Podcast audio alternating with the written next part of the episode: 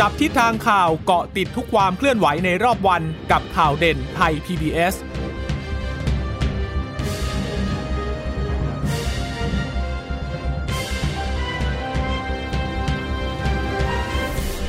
สวัสดีค่ะ ต้อนรับคุณผู้ฟังสู่ข่าวเด่นไทย PBS นะคะ พบกันเป็นประจำทุกวันจันทร์ถึงศุกร์บ่ายๆแบบนี้ค่ะ มาอัปเดตข้อมูลข่าวสารที่เกิดขึ้นในรอบวัน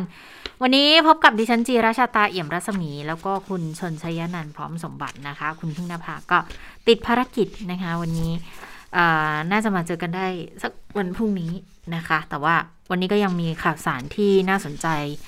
มานำเสนอกันตามเดิม โดยเฉพาะเรื่องของโควิด -19 นะคะ เดี๋ยวพรุ่งนี้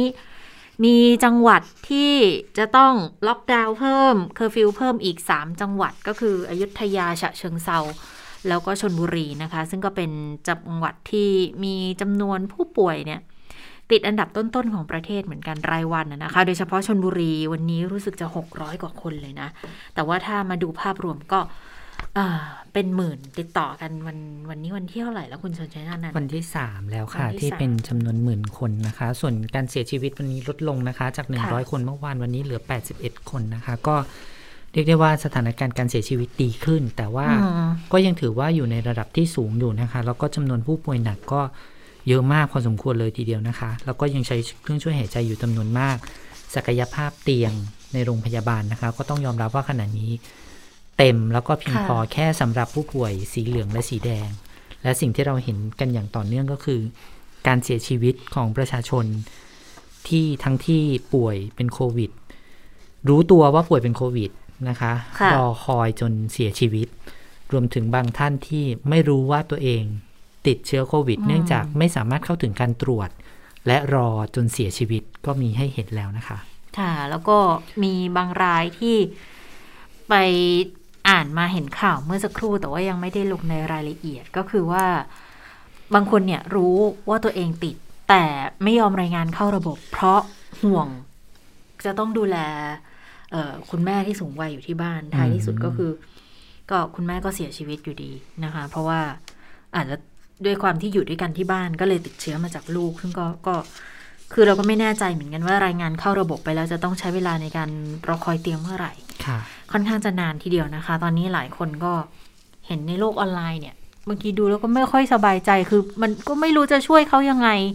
แล้วเห็นแล้วก็ยิ่งทำให้เรารู้สึกมันอึดอัดคับข้องไปหมดเลยนะ สำหรับสถานการณ์ที่มันเกิดขึ้นตอนเนี้ย เรารู้ว่าสถานการณ์แย่แต่เราก็ช่วยอะไรใครก็ไม่ได้เลยอะ่ะ ใช่ แม้แต่นี่วันหยุดเสาร์อาทิตย์ที่ผ่านมานี่ก็มีน้องๆที่รู้จักกันนะคะก็ประสานมาขอให้ช่วยหาเตียงให้ ก็ต้องเรียนทำตรงว่า แม้แต่ตัวเองป่วยเองถ้าเราเป็นเราก็ยังไม่รู้เลยว่าเราจะมีโอกาสได้เข้าถึงเตียงที่รักษาพยาบาลได้หรือเปล่าแล้วก็ต้องยอมรับตามตรงว่าแม้ไทยพีพีจะเปิดรับในการประสานเตียงนะคะ แต่ว่า ก็เป็นไปด้วยความยากลำบากเช่นเดียวกันนะคะคะตอนนี้แนวทางที่สำคัญที่ทุกคนจะต้องทำความเข้าใจร่วมกันก็คือว่าสำหรับผู้ป่วยที่ไม่มีอาการหรือว่ามีอาการน้อยเนี่ยแนวทางที่เราทำได้ตอนนี้ก็คือการดูแลตัวเอง กักตัวเองอยู่ที่บ้าน แล้วก็ประสานเข้าสู่ระบบการรักษาแบบ home isolation ซึ่งจะมีหมอเนี่ยให้คำแนะนำอยู่ตลอดเวลานะคะ แล้วก็เราจะได้รับยาตามที่ควรจะได้รับนะคะ ถ้าไม่เข้าสู่กระบวนการนี้หรือบางท่านเนี่ย บอกว่าจะรอเตียง ฉันป่วยแล้วฉันจะรอเตียงยืนยันได้ในเบื้องต้นคือสำหรับผู้ป่วยที่มีอาการน้อย ไม่ได้เตียงแน่นอนค่ะหรือว่าการที่จะประเมินเข้าสู่ผู้ป่วยสีเหลืองหรือสีแดงเนี่ย บางครั้งก็เป็นเรื่องยากลำบากด้วยซ้ำที่จะประเมินในระยะต่อไป เพราะฉะนั้นถ้าสมมติว่าเราเป็นผู้ป่วยที่มีอาการน้อยอยู่นะคะ ก็ถ้ารีบกินยา ดูแลตัวเอง แยกตัวเองออกมา ก็มีโอกาสที่โรคนี้จะหายได้ ฉันยืนยันว่ามีหลายท่านที่เข้าใจผิดว่าติดเชื้อโควิด แล้วจะต้องเสียชีวิตทุกคนมันไม่ใช่แบบนั้นนะคะ มีจำนวนมากที่หายป่วย แล้วก็กลับไปใช้ชีวิตตามปกติได้ เพราะฉะนั้นการดูแลตัวเองของเรานี่แหละ จะเป็นเงื่อนไขสำคัญในการที่จะรอดพ้นจากเชื้อตัวนี้ได้นะคะ ค่ะ แล้วก็อีกประการหนึ่งก็คือถ้าเกิดได้วัคซีนมาแล้วเนี่ย อย่างน้อยๆ มันก็น่าจะผ่อนหนักให้เป็นเบา คือมันมันต้องย้ำกันบ่อย ๆ ว่า ฉีดวัคซีนแล้วไม่ได้หมายความว่าคุณจะไม่ติดเชื้อ แต่ถ้าสมมุติเกิดติดขึ้นมา มันก็มีโอกาสที่จะช่วยลดอาการเจ็บป่วยถึงขั้นต้องเข้าโรงพยาบาล หรือว่าถึงขั้นเสียชีวิตเนี่ย มันก็มีความเป็นไปได้สูงที่จะเป็นในลักษณะนี้นะคะ ดังนั้นถ้าเกิดว่าเออจะจะบอกให้ไปฉีดก็อีกแหละ คือมันไม่มีวัคซีนให้ฉีด มมันมันเจ็บใจตรงนี้แหละว่าถ้าดูตามตัวเลขที่เออมีการแถลงออกมา ก็วัคซีนตอนนี้ไม่ได้ขาดแต่ว่าไม่ได้ค่ะแต่ก็ไม่ได้มีคำพียงถามเหมือนกันพว่ามันไปอยู่ตรงไหน แล้วกระจายให้ใครก่อน คนที่โดนเททำยังไงอะไรอย่างเงี้ยนะคะ ก็มีค่ะความพยายามในการจะอธิบายออกมาตลอดเวลานั่นแหละ แต่ว่าตอนนี้ส่วนหนึ่งที่ฉันเห็นว่าคนเนี่ยเริ่มไม่เชื่อมั่นก็คือเรื่องของวัคซีนซีโนแวคด้วยอืมประสิทธิภาพเออเรื่องประสิทธิภาพในการป้องกันโรค แต่ว่ายังต้องเน้นย้ำเหมือนเดิมนะคะ ว่ายังมีประสิทธิภาพในการลดความรุนแรงของโรคได้นะคะ แล้วก็ป้องกันการเสียชีวิตได้ ในระดับที่ดีทีเดียว เพราะฉะนั้นถ้าหากว่าได้รับการจัดสรรให้ฉีดเนี่ยแนะนำว่าฉีดก่ฉีอดนก่อนนะคะ เพราะว่าตอนนี้มีการปรับสูตรแล้วก็คือซีโนแวคหนึ่งเข็ม แล้วก็แอสตราเซเนกาหนึ่งเข็มนะคะ ส่วนเรื่องวัคซีนจะมาช้ามาเร็วเออมาเราก็ขับเคลื่อนกันต่อไป ใช้พลังทางสังคมอืมช่วยกันนะคะ ทวงถามบ่อยๆนะคะ ก็เชื่อเชื่อว่า ทางภาครัฐ ทางภาคที่เป็นคนดูแลเรื่องนี้ก็จะมีคำตอบออกมาอย่างต่อเนื่องเหมือนกันนะคะ ก็มีความพยายามในการจะเอาวัคซีนทางเลือกเข้ามานะคะ วันนี้ก็เอ่อทราบว่าทางกรมควบคุมโรคจะมีการลงนามในการจัดซื้อวัคซีนไฟเซอร์แล้วนะคะค่ะก็หวังว่าจะเป็นอีกความหวังหนึ่งของคนไทยที่จะได้วัคซีน mRNA อย่างที่อยากได้ด้วยนะคะอืมแต่ว่าต้องต้องย้ำนะว่าลงนามลงนามวันนี้ของได้เมื่อไหร่ ยังอ๋อไม่รู้ นะคะเร็วที่สุดอาจจะเป็นธันวาคม อันนี้คือเร็วที่สุดนะค่ะที่มีการประเมินกันดังนั้น ถ้าเกิดว่าของมีตรงหน้าสมมุติว่าท่านจะได้ฉีด แล้วอาจจะเป็นซีโนแวคเนี่ยก็เบื้องต้นคือขออนุญาตแนะนำอย่างนี้ว่าถ้าถ้ามีโอกาส ฉีดก่อนดีกว่านะคะอืมคืออย่างน้อยๆ เนี่ยจะบอกว่าภูมิน้อยภูมิไม่มีหรือยังไงก็ตาม ภูมิไม่ขึ้นหรือยังไงก็ตาม แต่จริงๆ คือมันอาจจะขึ้นแต่ว่ามันอาจจะตกเร็วนิดนึง แต่ว่าในช่วงระหว่างที่อาจจะรอในวัคซีนที่ดูแล้วมีประสิทธิภาพเพิ่มมากขึ้นในการที่จะต่อสู้กับกับเชื้อกลายพันธุ์เนี่ย ระยะเวลาในการรอเนี่ย อย่างน้อยมันก็ยังมีเกราะบางอย่างอืมที่จะช่วยป้องกันเราได้ในในระดับหนึ่งอะนะคะอันนี้ขออนุญาตแนะนำแบบนี้นะ แต่ท้ายที่สุดทุกอย่างก็ขึ้นอยู่กับ การอ่าผู้ได้รับประเมิวัคซีนเองเนาะใช่ว่าว่าจะจะประเมินตัดสินสใจถายันงไงการณ์จะตัดสินใจกับตัวเองยังไงนะคะ เพราะว่าในอนาคตที่ฉันเชื่อว่ามันจะมีวัคซีนเจน2เจนค่ะ3ออกมาแน่นอนนะคะใช่เพราะว่าใช่เชื้อมันเปลี่ยนแปลงอยู่ตลอดเวลา ตอนนี้โควิด -19 เนี่ยมันเปลี่ยนแปลงไปแบบรวดเร็วนะคะค่ะมีหลายสายพันธุ์มาก แล้วก็ตอนนี้สายพันธุ์หลักที่ แพร่อยู่ในกรุงเทพมหานครก็ชัดเจนแล้วว่าเป็นเดลต้านะคะค่ะ อาจจะอาจจะเกือบทั่วประเทศแล้วล่ะตอนนี้มีอืมอัปเดตล่าสุดมาเดี๋ยวเดี๋ยวสักครู่ไปขยายความกันนะคะค่ะดูตัวเลขกันก่อนนะคะอ่าตัวเลขผู้เสียชีวิตค่ะ วันนี้ 81 คนเนี่ยเอ่อเป็นผู้ชายเสีย 50 ผู้หญิง 31 ค่ะ แล้วส่วนใหญ่ก็ยังคงอยู่ในพื้นที่กรุงเทพมหานครอยู่ 26 คนด้วยกันปทุมธานีก็เยอะวันนี้ปทุมธานี 9 คน ปัตตานีอีก 5 แล้วก็จะมีที่เพชรบุรีนครราชสีมาจังหวัดละ 4 นอกจากนั้นก็จะเป็นจังหวัดละ 2 จังหวัดละ1หลายจังหวัดเลยทีเดียวนะคะ โรคประจำตัวที่เป็นปัจจัยเสี่ยงก็จะมีความดันโลหิตสูง เบาหวานไขมันในเลือดสูง แต่ว่ามี 11 คนที่ไม่มีโรคประจำตัวค่ะ แล้วปัจจัยเสี่ยงเนี่ยก็คือการติดเชื้อในครอบครัวนั่นแหละ คือแล้วอย่างที่บอกเนาะอาจจะไม่ทราบว่าตัวเองติดเชื้อแล้ว เข้าไปในครอบครัวในครอบครัวก็ อาจจะไม่ได้ป้องกันมากเพียงพอค่ะ ก็เลยเป็นเป็นอีกหนึ่งจุดเสี่ยงที่ทำให้เกิดการระบาดกันในชุมชนก็เนื่องจากนี่แหละในครอบครัวเนี่ยนะคะ ถ้ามาดูค่ากลางจะอยู่ที่อายุระหว่าง 64 ปีค่ะ น้อยที่สุดคือ 29 สูงที่สุด 100 ปีนะแล้วต้องมาเสียชีวิตเพราะว่าโควิด แต่ก็มีที่เสียชีวิตที่บ้านอีกหนึ่งคน ที่จังหวัดเพชรบุรีเพชรบุรี แล้วคาดว่าน่าจะไม่รู้ตัวด้วย เพราะว่ามาพบเชื้อหลังจากที่เสียชีวิตนะคะ ตอนนี้ ทั่วโลกเลยเนี่ยติดเชื้อเพิ่มขึ้นอีกแล้ว ก็อันเนื่องมาจากเดลต้าเนี่ยค่ะที่เป็นสาเหตุหลักในการระบาดนะคะเอ่ออย่างที่ถ้ามาดูสถานการณ์ทั่วโลกกันนิดนึงตอนนี้ประเทศไทยอยู่อันดับที่ 54 แล้วอืมนะคะจำนวนผู้ติดเชื้อสะสมเนี่ยขึ้นเร็วมากนะคะโอ้สี่แสนหนึ่งหมื่นห้าพันกว่าแล้วค่ะ คุณผู้ฟัง แล้วก็ถ้าเกิดว่าไปดูเชื้อสะสม อันดับก็ยังคงเดิมค่ะ มีสหรัฐอินเดียบราซิล รัสเซียฝรั่งเศส แต่ทีนี้อยากจะให้ดูตรงนี้เขามีการรวบรวม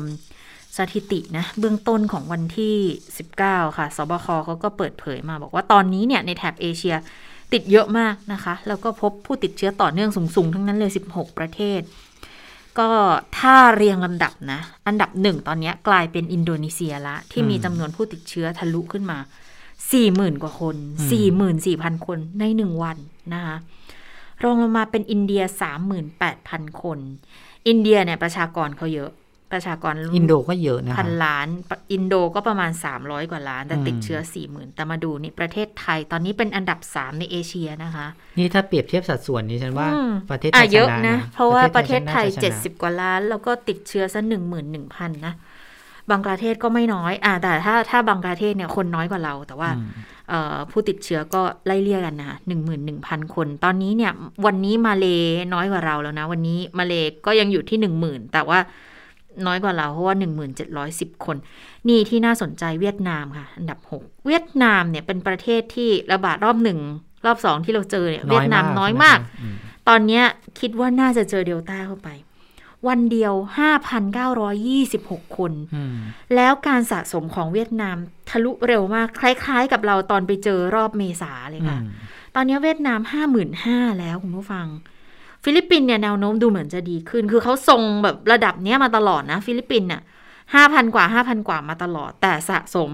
เนื่องจากมันห้าพันกว่ามาตลอด คือไม่ได้ทะลุไปเป็นหมื่น ด้วยอาจจะด้วยทางกายภาพคือเขาเป็นเกาะ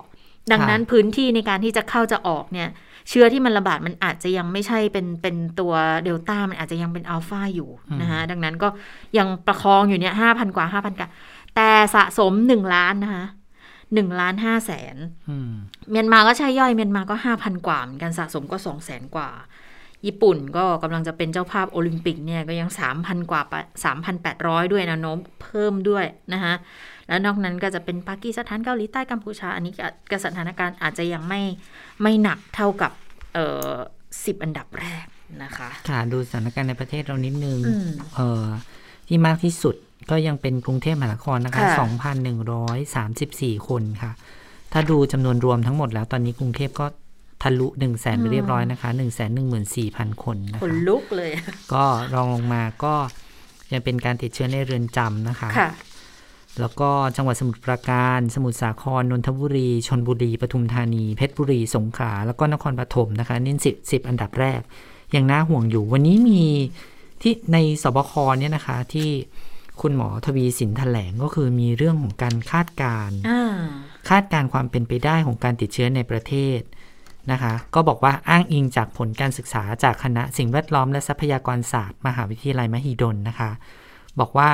มีการ ใช้ข้อมูลจนถึงวันที่ 17 กรกฎาคมที่ผ่านมา คาดการณ์ว่าสถานการณ์ที่แย่ที่สุด ถ้าหากว่าไม่ทำอะไรเลยนะคะ ก็จะมีการติดเชื้อมากถึง 31,997 คนต่อวัน แต่ว่าถ้าหากเราทำได้ดีที่สุดนะคะ หมายถึงว่าเราปฏิบัติตามมาตรการที่รัฐประกาศออกมาเนี่ยหากทำดีที่สุดจะมีผู้ป่วยอยู่ที่ 9,018 คนถึง 12,605 คนต่อวันค่ะ คือหมายความว่าเรายังอยู่ในสถานการณ์ที่มีโอกาสที่จะมีคนติดเชื้อเรือนหมื่นต่อไปนะคะ ส่วนค่ากลางเนี่ยจะอยู่ที่ประมาณ 9,695 ถึง 24,204 คนต่อวัน ถ้าหากว่ามาตรการเกิดขึ้นโดยเร็ว ทุกคนให้ความร่วมมือ ค่ากลางที่เป็นค่าล่างจะยังสูงอยู่นะคะ รวมถึงมีผลการศึกษาจากธนาคารกรุงศรีที่ WHO เนี่ยได้นำผลการศึกษาไปอ้างอิงคาดการณ์การฉีดวัคซีนจนถึงปลายปี ถ้าหากมีว่ามีวัคซีนได้ถ้าหากว่าฉีดวัคซีนได้ดีนะคะ เคสที่ดีที่สุด ก็จะลดลงในช่วงเดือนกันยายน ปัจจุบันตัวเลขผู้ป่วยยังสูงที่ 15,000 คนถึงสิงหาถึงกันยาเนี่ยนะคะ แต่ว่าถ้าเกิดว่ามัน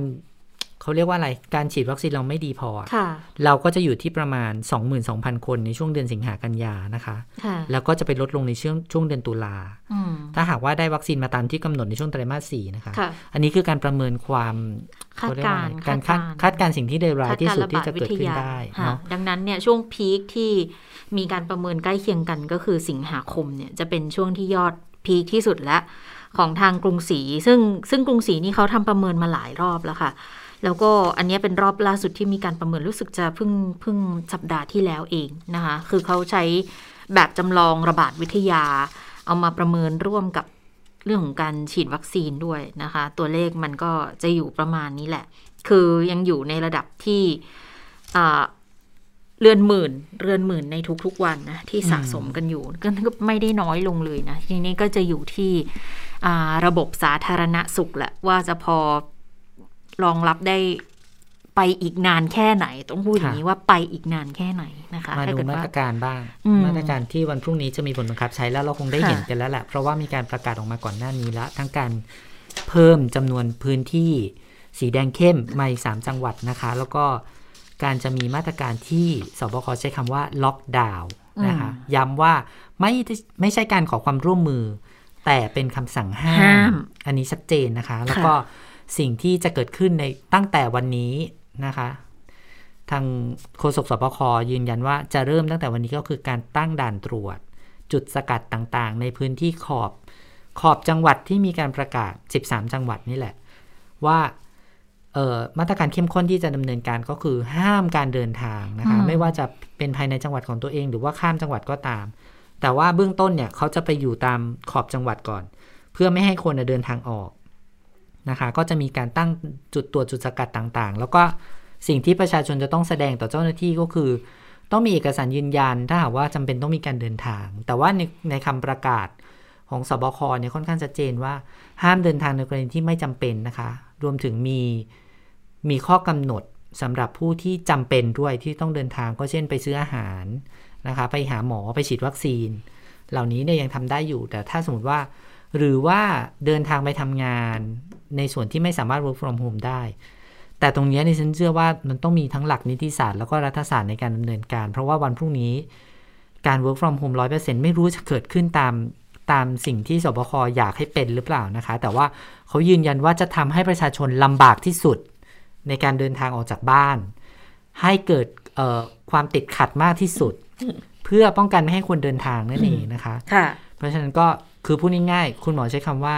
ให้สะดวกสบายน้อยที่สุด ต้องเจอกับปัญหามากๆ เพื่อให้ประชาชนตัดสินใจที่จะไม่เดินทางออกจากบ้าน นี่คือเป็นแนวทางที่ที่ออกมาแล้วก็มีการประกาศปิดเพิ่มอีกหลายพื้นที่ด้วยกันนะคะ ฟังเสียงคุณหมอทวีสินหน่อยค่ะ ความไม่สะดวกสบายที่จะเกิดขึ้นตรงนี้ เพื่อลดการเดินทางของท่าน เพราะฉะนั้นถ้าท่านไม่จำเป็นขอท่านอย่าเดินทางนะครับ ขอให้ท่านอยู่ในเคหสถาน เท่านั้นเพราะว่าตอนนี้ ทั่วโลกใช้วิธีการล็อกดาวน์คำว่าล็อกดาวน์คือการอยู่กับบ้าน การอยู่กับที่ตั้งตรงนี้มีความสำคัญสูงสุดเป็นหลักการสากลไปแล้ว เพราะฉะนั้นมาตรการเหล่านี้ฝ่ายมั่นคงนะครับทั้งตำรวจทหารจะได้ช่วยกันทำงานด้านนี้ และเข้มข้นมากขึ้น เพราะฉะนั้นจะเห็นเรื่องด่านจำนวนมากเกิดขึ้น และที่สองจะเห็นรถเข้าไปถ้ามีจำนวนมากก็จะไปใช้เวลากันอยู่ตรงด่านตรงนั้น ท่านจะไม่สะดวกสบายเลย เพราะฉะนั้น คาดการได้เลยครับว่าสิ่งที่ท่านอยากจะสะดวกสบายจะไม่เกิดขึ้น แล้วก็จะทำให้ท่านต้องตัดสินใจใหม่ที่จะไม่ออกจากบ้าน นี่คือสิ่งที่จะเกิดขึ้นในช่วงเวลาตั้งแต่วันนี้เลยนะครับ เพราะฉะนั้นก็ขออนุญาตได้กลับเรียนข้อมูลตรงนี้ขึ้นมา แต่นะครับบุคคลที่จะได้รับการยกเว้นจะมีทั้งหมด 6 กลุ่มนะครับ ตามข้อกำหนดที่ 27 ดึงออกมาใช้ได้เหมือนเดิมครับหนึ่งคือทางด้านการสาธารณสุข 2. การขนส่งเพื่อประโยชน์ของประชาชนได้แก่อาหารยาเวชภัณฑ์เครื่องมือแพทย์ สินค้าอุปโภคบริโภค ผลผลิตทางการเกษตร น้ำมัน เชื้อเพลิงไปรษณีย์พัสดุพันสิ่งพิมพ์ สินค้าเพื่อการส่งออกหรือนำเข้า 3. การขนส่งหรือขนย้ายประชาชนนะครับ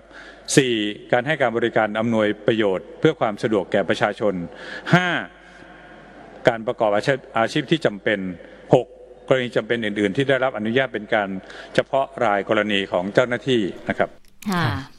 การออกบ้านเท่าที่จำเป็นเนี่ยก็มีการพูดถึงเรื่องของการไปซื้อไปหาเครื่องอุปโภคบริโภคที่จำเป็นต่อการดำรงชีวิตอาหารยา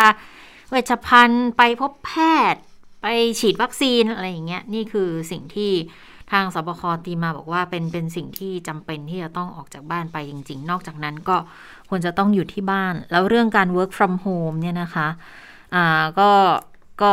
ไม่ใช่แค่ขอความร่วมมือแล้วแหละ ตอนนี้น่าจะจะต้องการให้มีการ work from home ให้ได้มากที่สุดทั้งโดยเฉพาะหน่วยงานภาครัฐนะ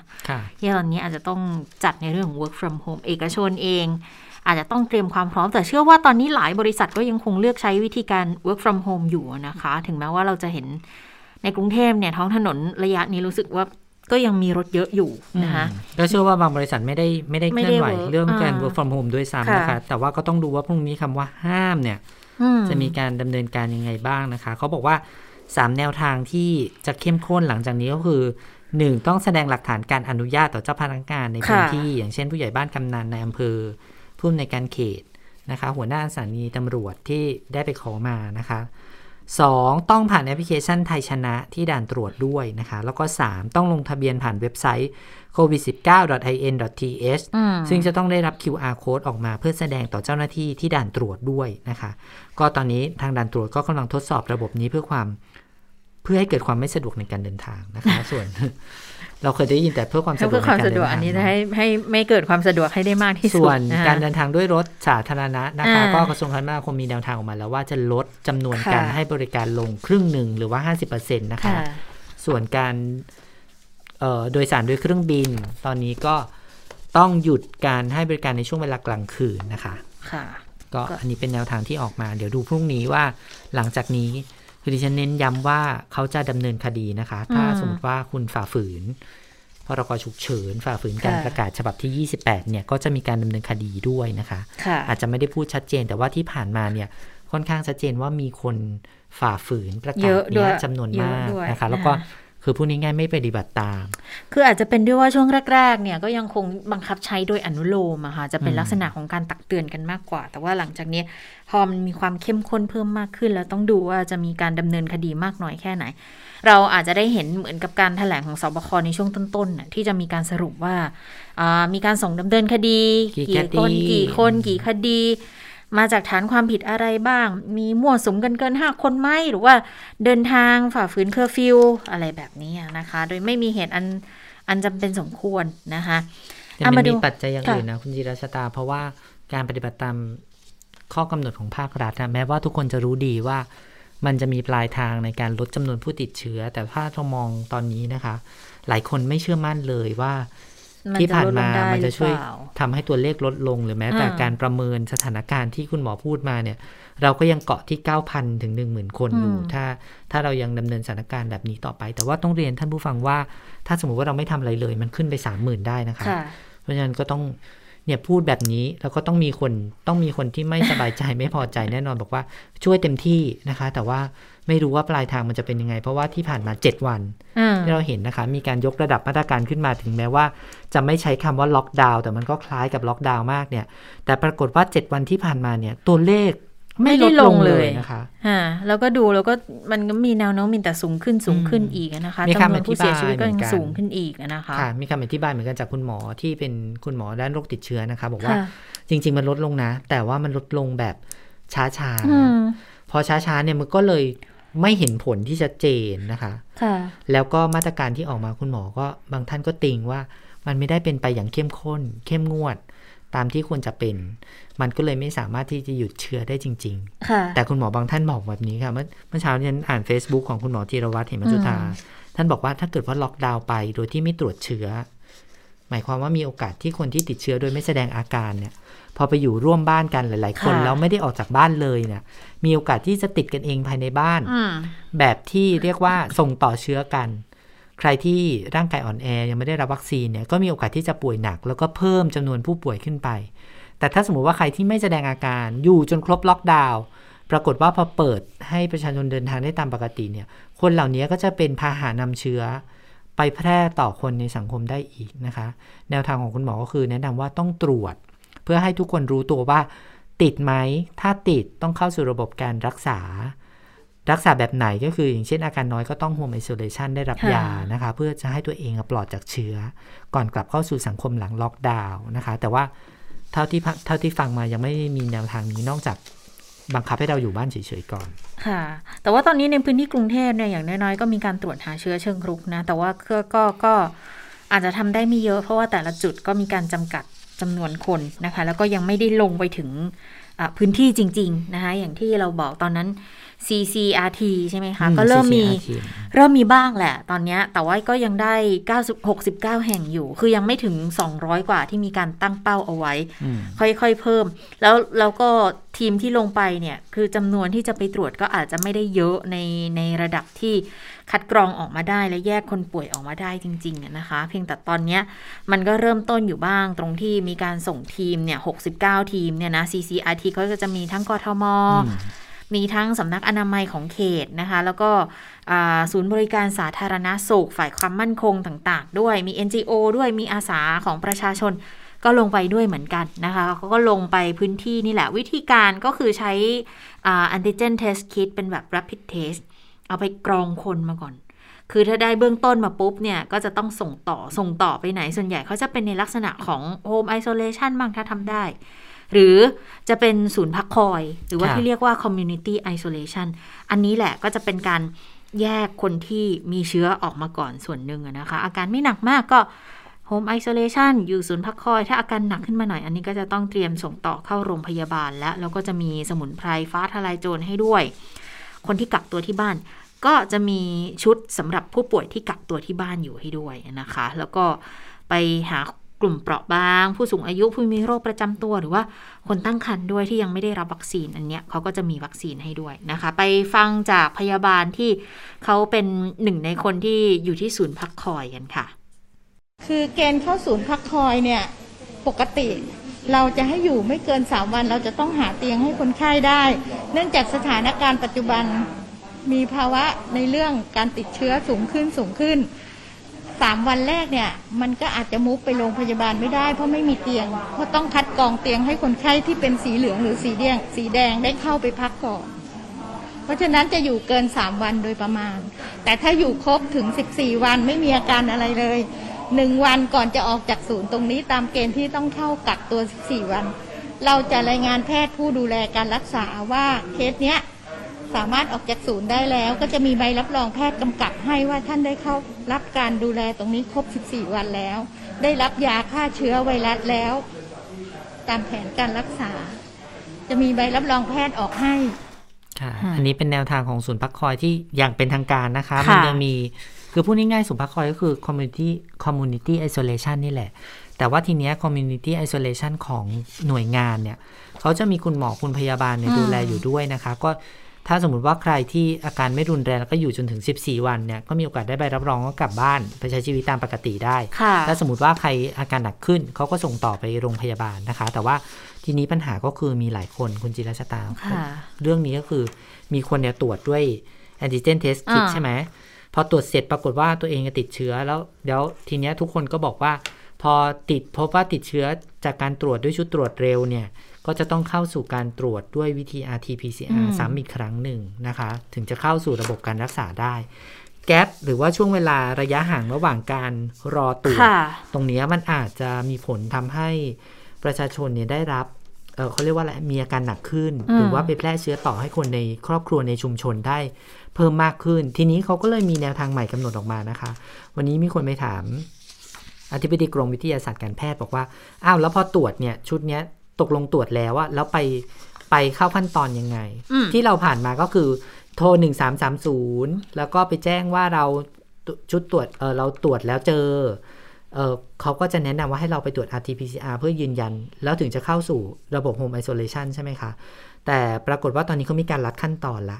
คุณหมอก็อธิบายว่าปะมันไม่ใช่ทุกเคสนะ ที่จะต้องไปตรวจซ้ำเพราะว่าบางคนเนี่ยมันชัดเจนว่าเป็นกลุ่มเสี่ยง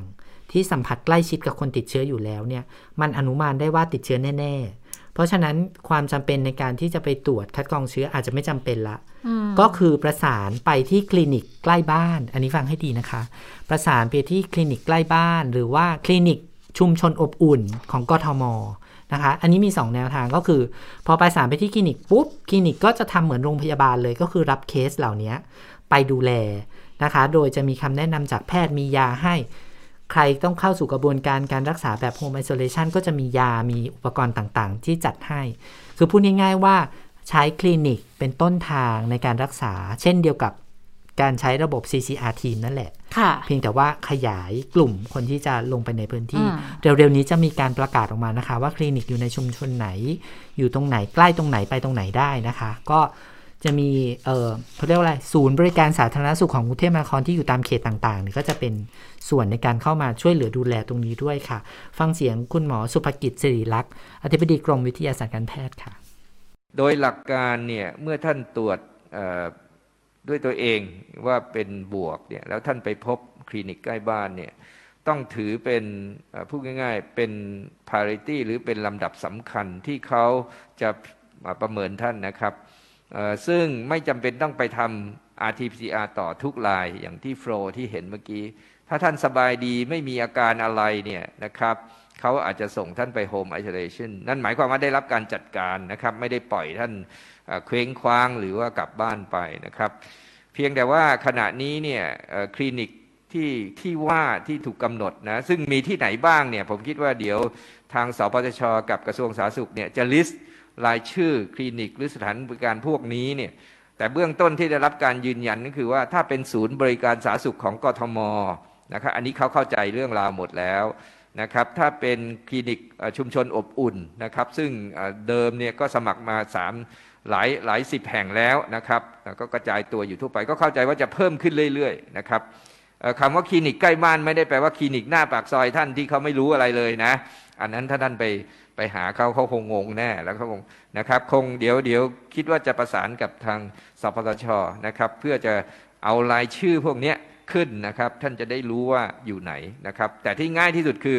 ไปที่ศูนย์บริการศูนย์บริการสาธารณสุขของกทมนะครับ ซึ่งเข้าใจว่าในทุกๆพื้นที่เนี่ยเอ่อในแต่ละเขตเนี่ยน่าจะมีมากกว่าเขตละหนึ่งแห่งด้วยซ้ำไปสองสามร้อยแห่งเอ่อทั่วกรุงเทพมหานครครับค่ะอืมก็เป็นอีกแนวทางหนึ่งแต่เนี่ยดิฉันก็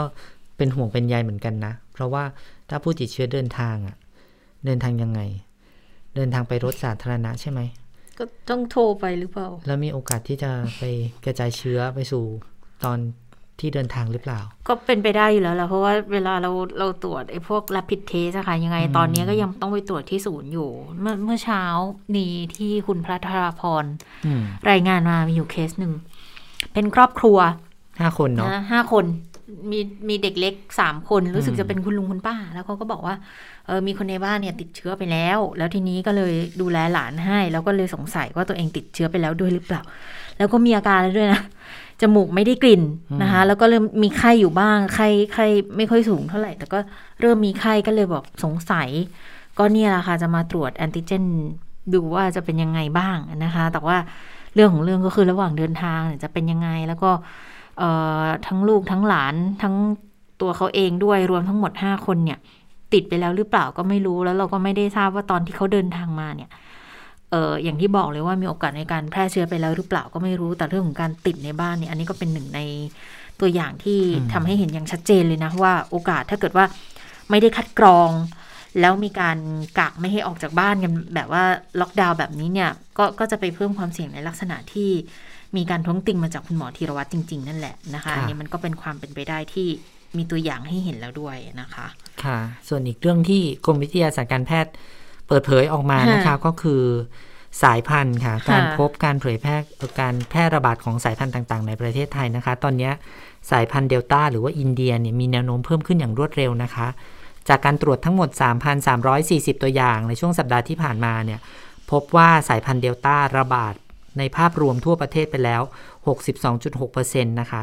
เป็นสายพันธุ์อัลฟาหรือสายพันธุ์อังกฤษเนี่ย34.1%แล้วก็เป็นสายพันธุ์เบต้าหรือแอฟริกาใต้เนี่ย3.3%ขณะนี้สายพันธุ์อินเดียหรือว่าเดลต้าเนี่ยแซงสายพันธุ์อัลฟาหรือว่าอังกฤษ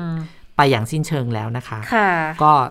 อย่างรวดเร็วภายในเวลาแค่ 11 วันแป๊บนะเดีคะยวส่วนสายพันธุ์แอฟริกาเนี่ยยังอยู่ในพื้นที่ภาคใต้เป็นส่วนใหญ่นะค่ะคะ ในกรุงเทพมหานครเนี่ย1,745ตัวอย่าง พบว่าเป็นเชื้อสายพันธุ์เดลต้า76.5เปอร์เซ็นอืต์มก็ชัดเจนแล้วล่ะว่าชัดเจนตอนนี้เป็นเป็นเป็นสายพันธุ์หลักสายพันธุ์หลักนะฮะอืมแล้วทั่วประเทศเนี่ยหกสิบสองจุดสองเกินครึ่งก็สายพันธุ์หลักแล้วนะคะค่ะส่อัวนลในฟาไปเหลือแค่สามสิบสี่เองนะตอนนี้เนี่ยภูมิภาคเนี่ยพบเดลต้า 47.3 นะคะโอ้โหอัลฟา45.7 ใกล้เคียงกันมากนะคะค่ะก็สายพันธุ์เบต้า อีก 7.0 โดยสายพันธุ์เดลต้าอืมที่มีการแพร่กระจายไปตอนเนี้ย71 จังหวัด ถ้ารวมค่ะกรุงเทพมหานครด้วยก็เป็น 72 จังหวัดนะคะ เพิ่มค่ะจากสัปดาห์ก่อนมา 11 จังหวัดด้วยกันอ๋ค่ะอดังนั้นตัวเลขมันก็เลยส่งผลให้เห็นอยู่แบบนี้นะคะที่ว่าเพราะว่าเดลต้าเนี่ยเขาระบาดเร็วใช่ไหมคะดังนั้นค่ะก็จำนวนผู้ติดเชื้อก็เลยเร็วตามไปด้วยนะคะ แล้วก็คือถ้าเราดูนะตัวเลขที่น่าสนใจที่คุณชนชยานันท์พูดให้ฟังเมื่อกี้บอกว่า ถ้าดูในภูมิภาคเนี่ย เดลต้า 47 อัลฟา 45 คือจะอยู่ใกล้เคียงกัน แต่พอมารวมในกรุงเทพที่เป็นเดลต้า 75 ดังนั้น ภาพรวมมันก็เลยกลายเป็นว่าทั่วประเทศน่ะอ่าเดลต้าก็เลยเป็น 62 ไป ตอนนี้ก็ชัดเจนว่าเรากำลังต่อสู้อยู่กับเดลต้านะคะค่ะดังส่วนนั้นสายค่ะพันธุ์สายพันธุ์ลูกผสมนะคะเออตอนนี้ยังไม่พบเพิ่ม ก็คือโอ้ยยังพบพอเถอะเท่าเดิม แล้วก็ 7 คนที่พบไปก่อนหน้านี้ในแคมป์ค่ะคนงานก่อสร้างไม่พบว่ามีอาการป่วยรุนแรงนะคะอืมก็ยังอยู่ในการดูแลอยู่ค่ะส่วนก่อนหน้านี้ถ้าจำได้ที่บึงการที่พบอ่าว่ามีการติดเชื้อสายพันธุ์เบต้าเออจากภาคใต้ไปเนี่ย ปรากฏว่าตอนนี้ยังหาต้นตอไม่ได้นะคะ ว่ามันค่ะมีการติดเชื้อมาจากที่ไหนกันแน่นะคะอืมเพราะว่าคนที่พบการติดเชื้อเนี้ยเป็นคนที่เดินทางไปทำงานที่ไต้หวันอืมนะคะ แล้วก็แล้ว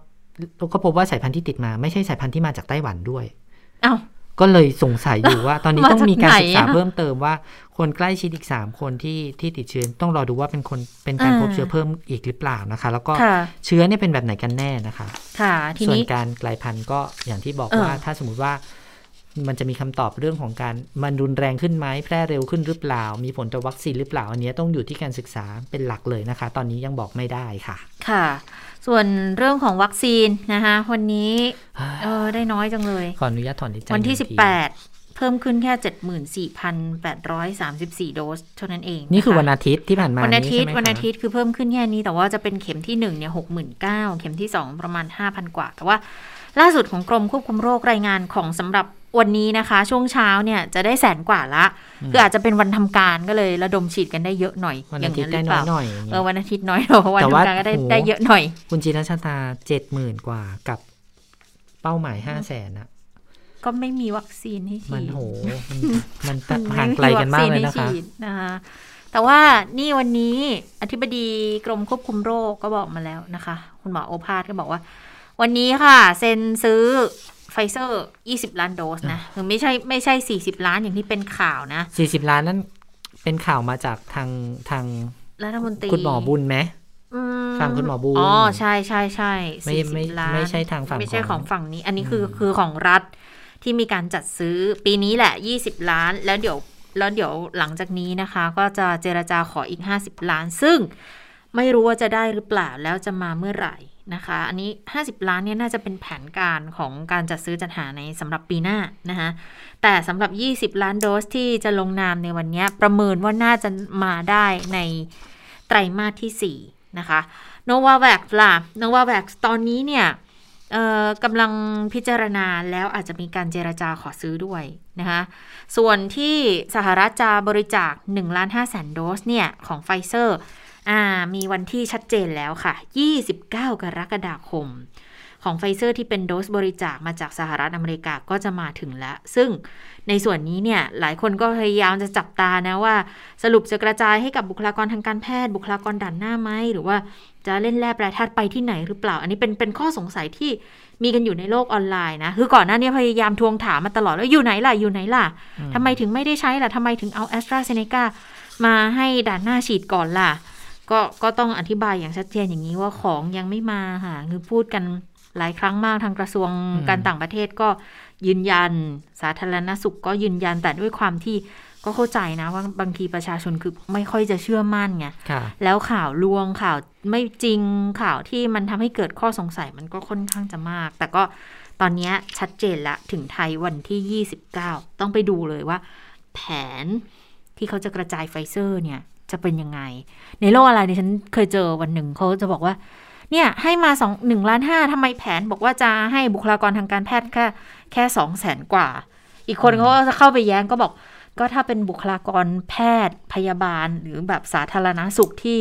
โดยตรงเลยนะ ไม่เกี่ยวกับเวรปงเวรเปลหรือเจ้าหน้าที่อ่าพนักงานเนี่ย คือจำนวนทั้งประเทศจะอยู่แค่ประมาณนี้อืมก็ให้เท่านี้เป็นบูสเตอร์โดสก็ถูกแล้วแหละเป็นตัวเลขที่ถูกแล้วค่ะแต่ถ้าคุณไปไปรวมด่านหน้าทั้งหมด มันอาจจะต้องสูงกว่านี้ค่ะตอนนี้ต้องไปดูกันอีกทีว่าจะเป็นยังไงนะคะ ทีนี้ในเดือนมิถุนายนเนี่ย คุณหมอยอมรับนะ ในเรื่องข้อทักท้วงในการกระจายวัคซีน แต่ก็ขอยืนยันว่ามิถุนาเราได้ 6 ล้านโดสแล้วจริง ๆ นะคะ กรกฎาคมเนี่ยบอกว่า 10 ล้านโดสคือคาดการไว้แบบนี้ แต่ว่าเป้าหมายก็คือสิ้นปี 64 เนี่ย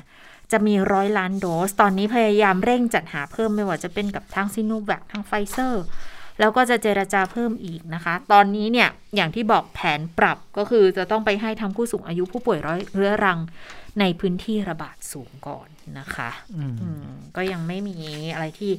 ทำให้ยิ้มได้มากนักนะ ดังนั้นถ้าเกิดว่าใครเอ่อ ในพื้นที่กรุงเทพมหานครที่เป็นพื้นที่ระบาดสูงสุดอยู่ณขณะนี้นะคะ อาจจะต้องดูเรื่องศูนย์พักคอยนิดนึงเดี๋ยวให้ข้อมูลเพิ่มเติม ตอนนี้เนี่ยเปิดแล้วในพื้นที่กรุงเทพเหนือจะมีอย่างน้อยๆ 4 ที่นะคะอ่า community isolation จะมีประมาณ 4 ที่คือที่เขตบางเขนอยู่ที่ศูนย์กีฬารามอินทรานะคะ ก็จะรองรับได้ 150 เตียง ที่ดอนเมือง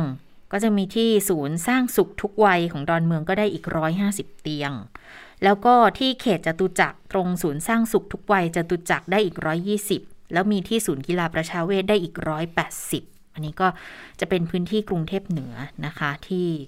อ่าเป็นศูนย์พักคอยที่ติดต่อประสานไปได้คือไม่ได้หมายความว่าคุณป่วยปุ๊บแล้วหิ้วกระเป๋าไปหาเขานะ ต้องต้องเข้าระบบค่ะ 1330 เป็นเบอร์ที่อาจจะต้อง จำไว้ให้มั่นอีกหนึ่งเบอร์โทรไม่ติดก็ต้องพยายามโทรต้องนะพยาคะยามเพื่อให้ภาครัฐรู้ว่าเราโทรไม่ติดจริงๆนะคะอืมต้องพยายามโทรต่อไปเรื่อยๆนี่อันนี้พูดจริงๆค่ะฟังดูเหมือนหมดหวัง แต่ว่าต้องมีความหวังนะคะเพราะว่าไม่อย่างนั้นจะไม่ได้เข้าสู่ระบบการช่วยเหลือนะคะ เพราะว่าตอนนี้ภาคประชาชนหลายส่วนก็มีความพยายามในการที่จะช่วยเรื่องนี้กันอยู่นะคะค่ะก่อนที่จะไปเรื่องเรือดำน้ำที่อยู่ในความสนใจของประชาชนดิฉันขอขอเล่าเรื่องนี้นิดนึงค่ะวันนี้มีการไปแจ้งความดำเนินคดีนะคะ อดีตสมาชิกพรรคพลังประชารัฐก็ไปแจ้งความกับตำรวจ คุณชนทิยาสวัสดี อดีต สมาชิกพรรคพลังประชารัฐนะคะ เข้าพบตำรวจสนบางโพร้องทุกข์กล่าวโทษนายพิธาลิมเจริญรัตน์ค่ะหัวหน้าพรรคก้าวไกลกรณี ทำผิดคำสั่งกรุงเทพมหานคร ไม่สวมอ๋อหน้ากากอนามัยในการค่ะประชุมกรรมาธิการงบประมาณรายจ่ายอืมประจำปี 2565 ที่รัฐสภาเมื่อวันที่ 14 กรกฎาคมนะคะ ก็นำหลักฐานเป็นภาพถ่ายขณะที่นายพิธาเนี่ย ไม่สวมหน้ากากอนามัยมามอบให้พนักงานสอบสวนนะคะนายสนธิยาก็บอกว่ามายื่นความร้องทุกข์ที่สอนอบางโพ เพื่อให้ค่ะตำรวจเนี่ยช่วยตรวจสอบกรณีที่นายพิธาถอดหน้ากากอนามัยระหว่างประชุมคณะกรรมาธิการนะคะ เมื่อเอ่อ ที่เป็นการฝ่าฝืนคำสั่งที่ประกาศมาเมื่อ 25 เมษายน 2514 นะคะ ก็ยืนยันว่า เหล่านี้ต้องเป็นการกระทำความผิด เพราะว่าที่ผ่านมาเนี่ยกรณีเดียวกันเนี่ยพลเอกประยุทธ์จันทร์โอชานายกรัฐมนตรีเนี่ยเคยโดนสอบแล้วก็เสียค่าปรับมาแล้วนะคะ เพื่อความเป็นธรรมก็เดินทางมาร้องทุกข์กล่าวโทษค่ะ เบื้องต้นพค่ะนักงานสอบสวนก็รับเรื่องไว้นะคะ หลังจากนี้ก็จะทำการตรวจสอบข้อเท็จจริงตามที่ผู้ร้องกล่าวโทษเอาไว้ว่ามีการกระทำผิดหรือไม่ ถ้าพบว่ามีการกระทำผิดจริง ก็จะเชิญมาสอบปากคำแล้วก็ดำเนินคดีตามขั้นตอนของกฎหมายต่อไปนะคะ ค่ะ ก็เป็นความระแวดระวังทางฝ่ายการเมืองอืมบางท่านค่ะก็อาจจะมองว่าเป็นการ เล่นการเมืองเออหรือเปล่านะคะค่ะถูกส่วนอีกเรื่องหนึ่งอันนี้ไม่ได้มาเล่นๆนะ คุณยุทธพงศ์เป็นคนที่จุดพลุประเด็นที่ทำให้เกิดกระแสวิพากษ์วิจารณ์เมื่อ สักประมาณปลายสัปดาห์ที่แล้วนะ บอกว่าเนี่ยงบประมาณมาอีกแล้วนะ เรือดำน้ำเนี่ยมาอีกแล้วนะ แล้วก็เลยกลายเป็นประเด็นโอ้โห วิพากษ์วิจารณ์กันหนักมากนะคะ บอกว่าโอ้โหสถานการณ์มาขนาดนี้แล้วเนี่ย ยังจะเอางบไปซื้อเรือดำน้ำอีกหรือเป็นภาระผูกพันมาอีกหรือนะคะประชาชนก็เผชิญกับความยากลำบากขนาดนี้ เอาเรือดำน้ำมาเนี่ยจะช่วยอะไรกับสถานการณ์ณขณะนี้ท้ายที่สุดกระทรวงกลาโหมนายกรัฐมนตรี ก็สั่งการมาเลยบอกว่าเออทบทวนก่อนนะ ไปเจรจากับทางจีนก่อนว่าให้ยืดกันออกไป เพราะว่าสถานการณ์ณขณะนี้นะมันคงจะไม่เหมาะหรอกสองหมื่นกว่าล้านเนี่ย เรามาซื้อเรือดำน้ำณณช่วงเวลานี้ก็คงจะไม่ดีเท่าไหร่ วันนี้คุณยุทธพงศ์ก็ออกมาพูดอีกครั้งนะคะในฐานะที่เป็นโฆษกกรรมธิการวิสามันพิจารณางบปี 65 ก็บอกเรื่องนี้บอกว่า คือจริง ๆ เนี่ยเหมือนเหมือนเป็นลักษณะว่า จนแต้มต่อกระแสสังคมที่กดดันมากกว่านะคะว่าดูแล้วอาจจะไม่โปร่งใสไหมไม่เหมาะสมหรือเปล่านะคะ อาจจะมีความไม่ชอบมาพากลนำมาสู่การทุจริตด้วยหรือไม่นะคะไปฟังเสียงคุณยุทธพงศ์กันค่ะ มีการขอให้ประชุมลับ ซึ่งสมาชิกเนี่ยก็คัดค้านกันครับ คือประชุมลับเนี่ยคุณประชุมทางระบบออนไลน์ทางซูมอะคือประชุมลับทางผู้บัญชาการทหารเรือท่านจะตอบได้ยังไงท่านไม่ท่านไม่ได้ฟังอะนะครับ และขณะเดียวกันนะครับ อีกเรื่องหนึ่งก็คือไอ้เรือดำน้ำเนี่ย มันมีลำเก่าอยู่แล้วนะลำแรกนะครับ ซึ่งปีนี้ก็มีการของงบประมาณ 2565 มาเนี่ย ก็บอกว่าเป็นการซื้อแบบรัฐต่อรัฐ G2G ระหว่างรัฐบาลไทยกับรัฐบาลจีน แต่เวลากองทัพเรือจ่ายเงินเนี่ยทำไมไม่จ่ายให้กระทรวงกลาโหมประเทศจีน ไม่จ่ายให้รัฐบาลจีน แต่ไปจ่ายให้บริษัทที่ชื่อว่า CSOC China Shipbuilding and Offshore International Company Bank of China ที่ปักกิ่งเป็นคนรับเงิน ซึ่งผมก็ได้ถามไปแล้วนะครับ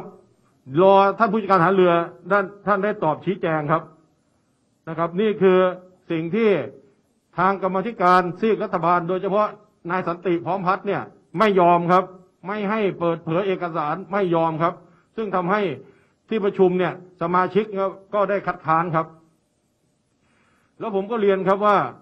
นอกจากนี้เนี่ยก็มีงบลับ ในส่วนของกองทัพบบกกองทัพเรือกองทัพอากาศกองบัญชาการทางสูงสุดอีก ประมาณเกือบห้าร้อยล้าน ซึ่งผมก็ได้ถามไปครับว่ามันมีเหตุผลความจำเป็นยังไงนะครับ ที่จะต้องมีการใช้งบลับ นะครับ เพราะว่าขณะเนี้ยประเทศก็กำลังมีปัญหางบประมาณนะครับ แล้วก็เนี่ยงบลับนะครับ กองทัพบบกเนี่ยสองร้อยเก้าสิบล้าน กองทัพเรือหกสิบสองล้าน กองทัพอากาศสามสิบล้านสำนักปลัดกระทรวงกลาโหมสามสิบสองล้าน กองบัญชาการกองทัพไทยอีกห้าสิบห้าล้าน รวมเป็นสี่ร้อยเจ็ดสิบล้าน ว่าทำไมเนี่ยต้องมีงบลับด้วย แล้วทำไมต้องเปิดเผยไม่ได้ ค่ะค่ะ นี่นอกจากนี้ก็ยังมีเอ่องบประมาณที่มันไปพ่วงอยู่กับเรือดำน้ำด้วยนะคะค่ะเพราะว่าซื้อเรือดำน้ำเนี่ยมันต้องไปสร้างเอ่อจุดเก็บสร้างท่าเรือสร้างอุปกรณ์เสริมในการบำรุงรักษาด้วย เพราะฉะนั้นตรงนี้ก็ต้องพิจารณาเพิ่มว่า ถ้าเกิดยกงบในส่วนที่ที่จะซื้อออกไปจะจำเป็นจะต้องลดงบประมาณอืมในส่วน ของงบประมาณที่พ่วงนี่มาด้วยหรือเปล่านะคะ เดี๋ยวค่ะวันนี้ก็รอติดตามว่ากรรมาธิการจะมีผลออกมาเป็นยังไง เพราะว่าถามไปทางกองทัพเรือแล้ว แล้วก็รอให้กองทัพเรือเป็นคนชี้แจงค่ะ ค่ะ แล้วค่ะมาติดตามสถานการณ์ในต่างประเทศกับคุณสาวรักษ์นะคะ วันนี้ไปดูที่อินโดนีเซียสถานการณ์ไม่ค่อยจะดีเลยนะคะค่ะ สวัสดีคุณผู้ฟัง สวัสดีทั้งสองท่านนะคะ ค่ะ เออ อ่านแล้วก็เศร้าใจนะคะ อินโดนีเซียเนี่ย อย่างที่เราทราบกันดีว่าเป็นอีกประเทศหนึ่งที่มีวัคซีนหลักคือซิโนแวคค่ะ นะคะ แล้วก่อนหน้านี้เราก็จะได้ยินข่าวว่าบุคลากรทางการแพทย์ซึ่งเป็นกลุ่มแรก ๆ ที่ได้รับวัคซีน แต่ปรากฏว่าล่าสุดนะคะมีข่าวว่าแพทย์ในอินโดนีเซียเสียชีวิตจากโควิด -19 เพิ่มขึ้นอือหือสูงสุดเป็นสถิติใหม่นะคะ สมาคมแพทย์ของอินโดนีเซียเปิดเผยค่ะ ว่าระหว่างวันที่1ถึง17 กรกฎาคมที่ผ่านมา มีแพทย์เสียชีวิตถึง 114 คน นี่ถือเป็นตัวเลขที่สูงที่สุดเท่าที่เคยมีการบันทึกมานะคะ เมื่อเทียบกับในช่วงระยะเวลาที่ใกล้เคียงกันก่อนหน้านี้ นอกจากนี้ค่ะจำนวนของแพทย์ที่เสียชีวิตเนี่ยคิดเป็นสัดส่วนมากกว่า 20%ของแพทย์ที่เสียชีวิต นับตั้งแต่เริ่มเกิดการแพร่ระบาดนะคะ เอาเป็นว่าจนถึงณเวลานี้ล่าสุดเนี่ยแพทย์ในอินโดนีเซียเสียชีวิตไปแล้วรวมทั้งหมดนะ545 คน แล้วต้องบอกว่านี่เป็นแค่ตัวเลขที่แจ้งเข้ามายังสมาคมเท่านั้น นั่นหมายความว่าตัวเลขที่แท้จริง อาจจะสูงกว่านี้ อาจจะมีแพทย์บางท่านที่อาจจะเสียชีวิตแล้วก็ไม่ได้แจ้งเข้ามาอย่างเป็นทางการนะคะ และแน่นอนแพทย์เสียชีวิตเนี่ยส่งผลกระทบต่อระบบสาธารณาสุขแน่นอน และตอนนี้อินโดนีเซียเขาบอกว่าเป็นศูนย์กลางการระบาดของเอเชียไปแล้วนะคะ ในเมื่อแพทย์ซึ่งเป็นหัวใจหลักของการดูแลรักษาผู้ป่วยต้องมาเสียชีวิตเองเนี่ย มันก็จะทำให้บุคลากรทางการแพทย์ไม่เพียงพอ ไม่สามารถรับมือกับจำนวนผู้ป่วยที่เพิ่มขึ้นอย่างรวดเร็วนะคะ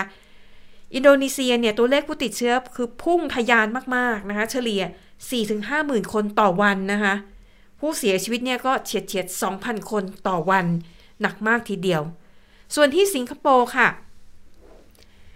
ก็สถานการณ์ก็ไม่ค่อยจะสู้ดีสักเท่าไหร่นะคะ โดยล่าสุดค่ะ ทางกระทรวงสาธารณาสุขของสิงคโปร์ออกแถลงการ์แสดงความกังวลต่อการระบาดของโควิด -19 นะคะในในชุมชนหรือภายในประเทศเนี่ย โดยเฉพาะอย่างยิ่งเขาไปพบการระบาดในตลาดสด แล้วก็ตัวเลขผู้ติดเชื้อที่เกิดขึ้นในประเทศนะคะ อันนี้ไม่นับพวกที่เข้ามาแล้วเป็นสเต e คว a นตีนะไม่นับ นับเฉพาะที่ติดเชื้อในประเทศสิงคโปร์ 88 คน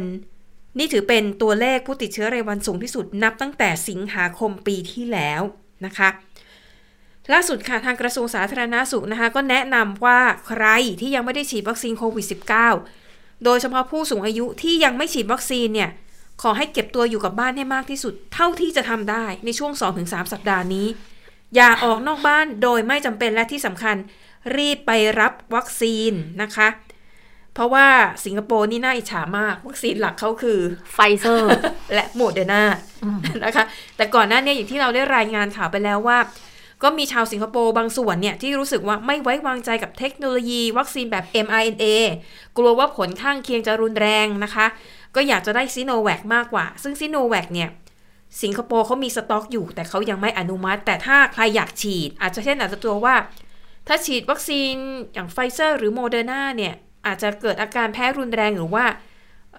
ตรวจแล้วคุณสมบัติของร่างกายไม่ผ่านไปฉีดซิโนแวคได้นะคะ ซึ่ง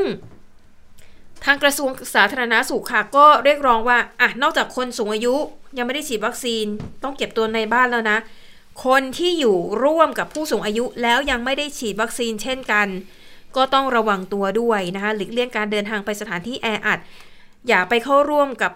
คนที่เขารวมตัวกันเป็นกลุ่มใหญ่ ๆ นะคะ ต่อให้คุณฉีดวัคซีนแล้วก็ต้องหลีกเลี่ยงนะ เพราะฉีดวัคซีนไม่ได้ป้องกันติดนะอืมฉีดแล้วยังติดเชื้อได้ แล้วคุณอาจจะเอาเชื้อมาติดผู้สูงอายุที่บ้านได้นะคะ วัคซีนในสิงคโปร์ตอนนี้นะคะ ฉีดไปแล้วทั้งหมดเนี่ย6ล้าน5แสน7หมื่นโดสค่ะในจำนวนนี้ 72%ได้รับไปแล้วอย่างน้อย 1 เข็ม แล้วก็ 45%ได้รับไปแล้ว 2 เข็ม ก็เกือบเกือบๆครึ่งหนึ่งของทั้งประเทศแล้วนะคะ แต่ว่า กลุ่มผู้ที่อายุ 70 ปีขึ้นไปเนี่ยถือว่าเป็นกลุ่มที่ได้รับการฉีดวัคซีนเนี่ย ถือว่าต่ำที่สุด คือแต่ต่ำของเขาเนี่ยก็ 71%นะนะคะอะไปดูที่อังกฤษอังกฤษค่ะ วันนี้นะคะ บางคนบอกเป็น Freedom Day วันแห่งเสรีภาพ เพราะว่านายกรัฐมนตรีของอังกฤษนั้นประกาศยกเลิกมาตรการควบคุมการระบาดทั้งหมดนะคะ เพียงแต่ว่าถ้าเป็น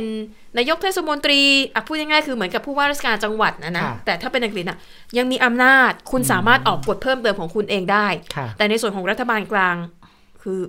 เสรีเลฟยรีเลยใช่ แต่บางคนกลัวว่า โหตัวเลขผู้ติดเชื้อวันละห้าหมื่นเขาก็ยังวันๆแต่แม้ว่าติดเชื้อวันละห้าหมื่นแต่อัตราการเสียชีวิต25คนอืมน้ยคือเขายังกมองว่าติดเชื้อสูงถ้าเกิดแต่อัตราการเสียชีวิตต่ำค่ะอันนี้นะคะ ดังนั้นค่ะ อะก็ต้องดูไปเพราะว่าอะอย่างนายกเทศมนตรีกรุงลอนดอนเขาก็อาจจะออกออกกฎอะไรของเขาเองนะคะอันนี้ก็ต้องติดตามกันต่อไป แล้วก็ปิดท้ายไปดูเรื่องของนักกีฬากันบ้าง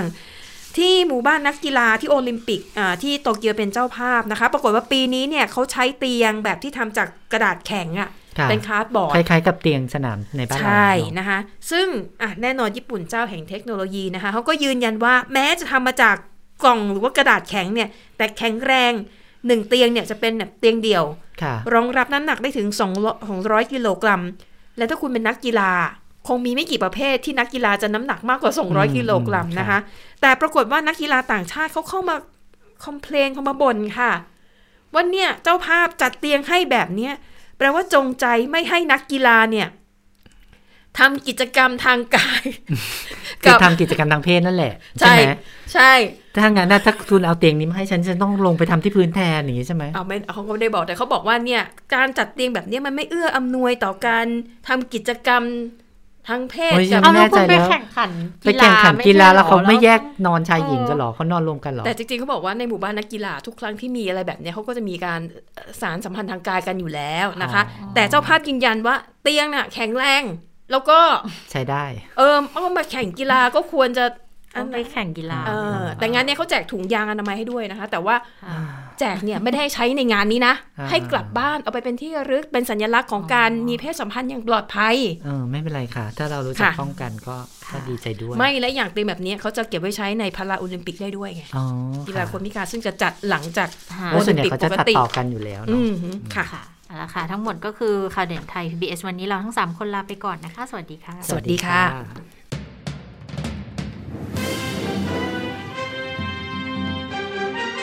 ติดตามข่าวเด่นไทย PBS ได้ทุกวันจันทร์ถึงศุกร์เวลา 15 นาฬิกา ทางไทย PBS Radio และติดตามฟังข่าวได้อีกครั้งทางไทย PBS Podcast